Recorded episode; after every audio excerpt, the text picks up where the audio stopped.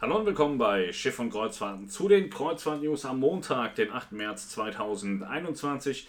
Wir sprechen noch einmal über die Odyssey of the Seas mit ihren Corona-Fällen in Bremerhaven. Es gibt 40 neue Luxus-Kreuzfahrtschiffe zwischen 21 und 2027. Virgin Voyages hat den Namen des dritten Neubaus verraten.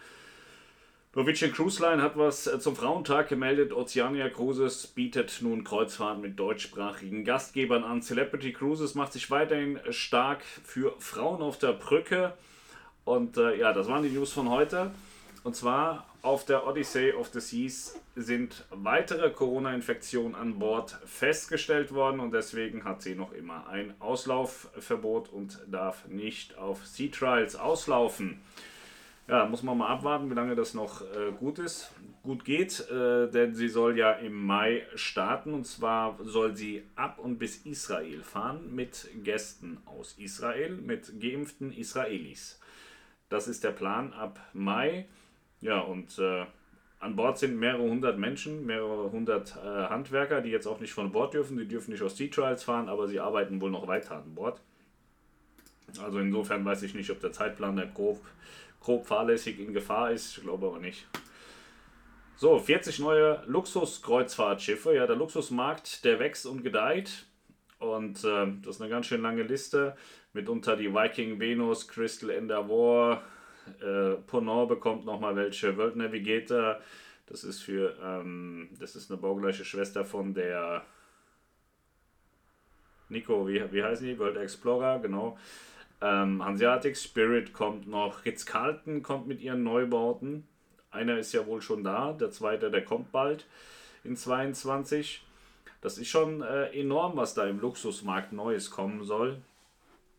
Da haben sich wohl einige gedacht, dass man da noch gutes Geld verdienen kann, weil der Luxusmarkt ja relativ klein war und die Schiffe sind auch relativ klein und äh, es hieß ja immer, mach doch mal kleine Schiffe. Jetzt kommen ganz viele kleine Schiffe und ich bin gespannt, ob sich das am Markt durchsetzen kann zu diesen Preisen, die man aus dem Luxusmarkt kennt. Oder ob dann auch die Preisstruktur durch die erhöhten Kapazitäten ein bisschen nach unten geholt wird. Also MSC Cruises beispielsweise hat ja auch eine, ja, so eine Yachtclub-Marke, ist nicht Yachtclub, aber ich denke, das wird auch kein High-End-Luxus sein, was MSC macht. Aber das ist ein sehr spannendes Projekt. Die haben aber 1000 Passagiere an Bord, also kein Ultra-Luxus mit 200, 300 Passagieren, sondern 1000. So Aida Cara Größe ist es in etwa. Das ist schon sehr spannend, was da alles kommt die nächsten Jahre. Ja, Virgin Voyages hat gesagt, der dritte Neubau wird Resilient Lady heißen. Die tun mir immer noch so ein bisschen leid. Virgin Voyages, die wollten starten in 20, dann kam Corona, sie sind nie gestartet. Deswegen kann man auch nicht wirklich sagen, ist das gut oder schlecht, was die da machen.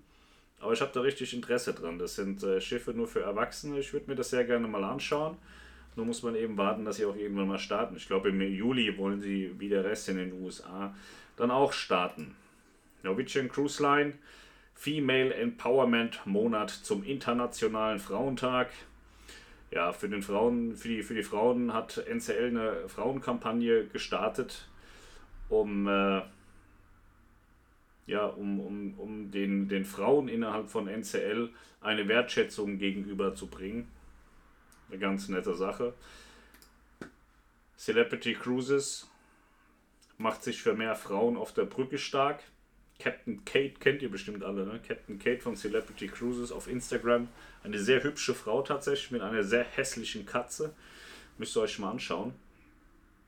Ja, aber äh, die Celebrity macht es ja schon länger. Also die sind äh, sind sehr frauenlastig und auch die Präsidentin ist weiblich, da sie eine Präsidentin ist. Und äh, wie gesagt, Captain Kate ist, glaube ich, so die bekannteste ähm, Kapitänin, die ist dabei ähm, Celebrity unterwegs. Ich glaube, zuletzt war sie auf der Edge. Und äh, ja, Captain Kate müsst ihr euch mal angucken, ist wirklich lustig. Also sie ist wirklich hübsch und die Katze wahnsinnig hässlich. Sie ist immer mit so einer Nacktkatze unterwegs. Das ist schon gewöhnungsbedürftig, wenn man sowas nicht kennt. Ähm, was haben wir noch? Genau, das war es für heute. Also ist jetzt nichts Bahnbrechendes so passiert. Da hat er gestern ja einen Livestream gemacht. Ich weiß nicht, ob ihr den gesehen habt. Da haben wir gesagt, der AIDA-Katalog, der kommt jetzt in Kürze in der nächsten, ne, in dieser Woche kommt er noch.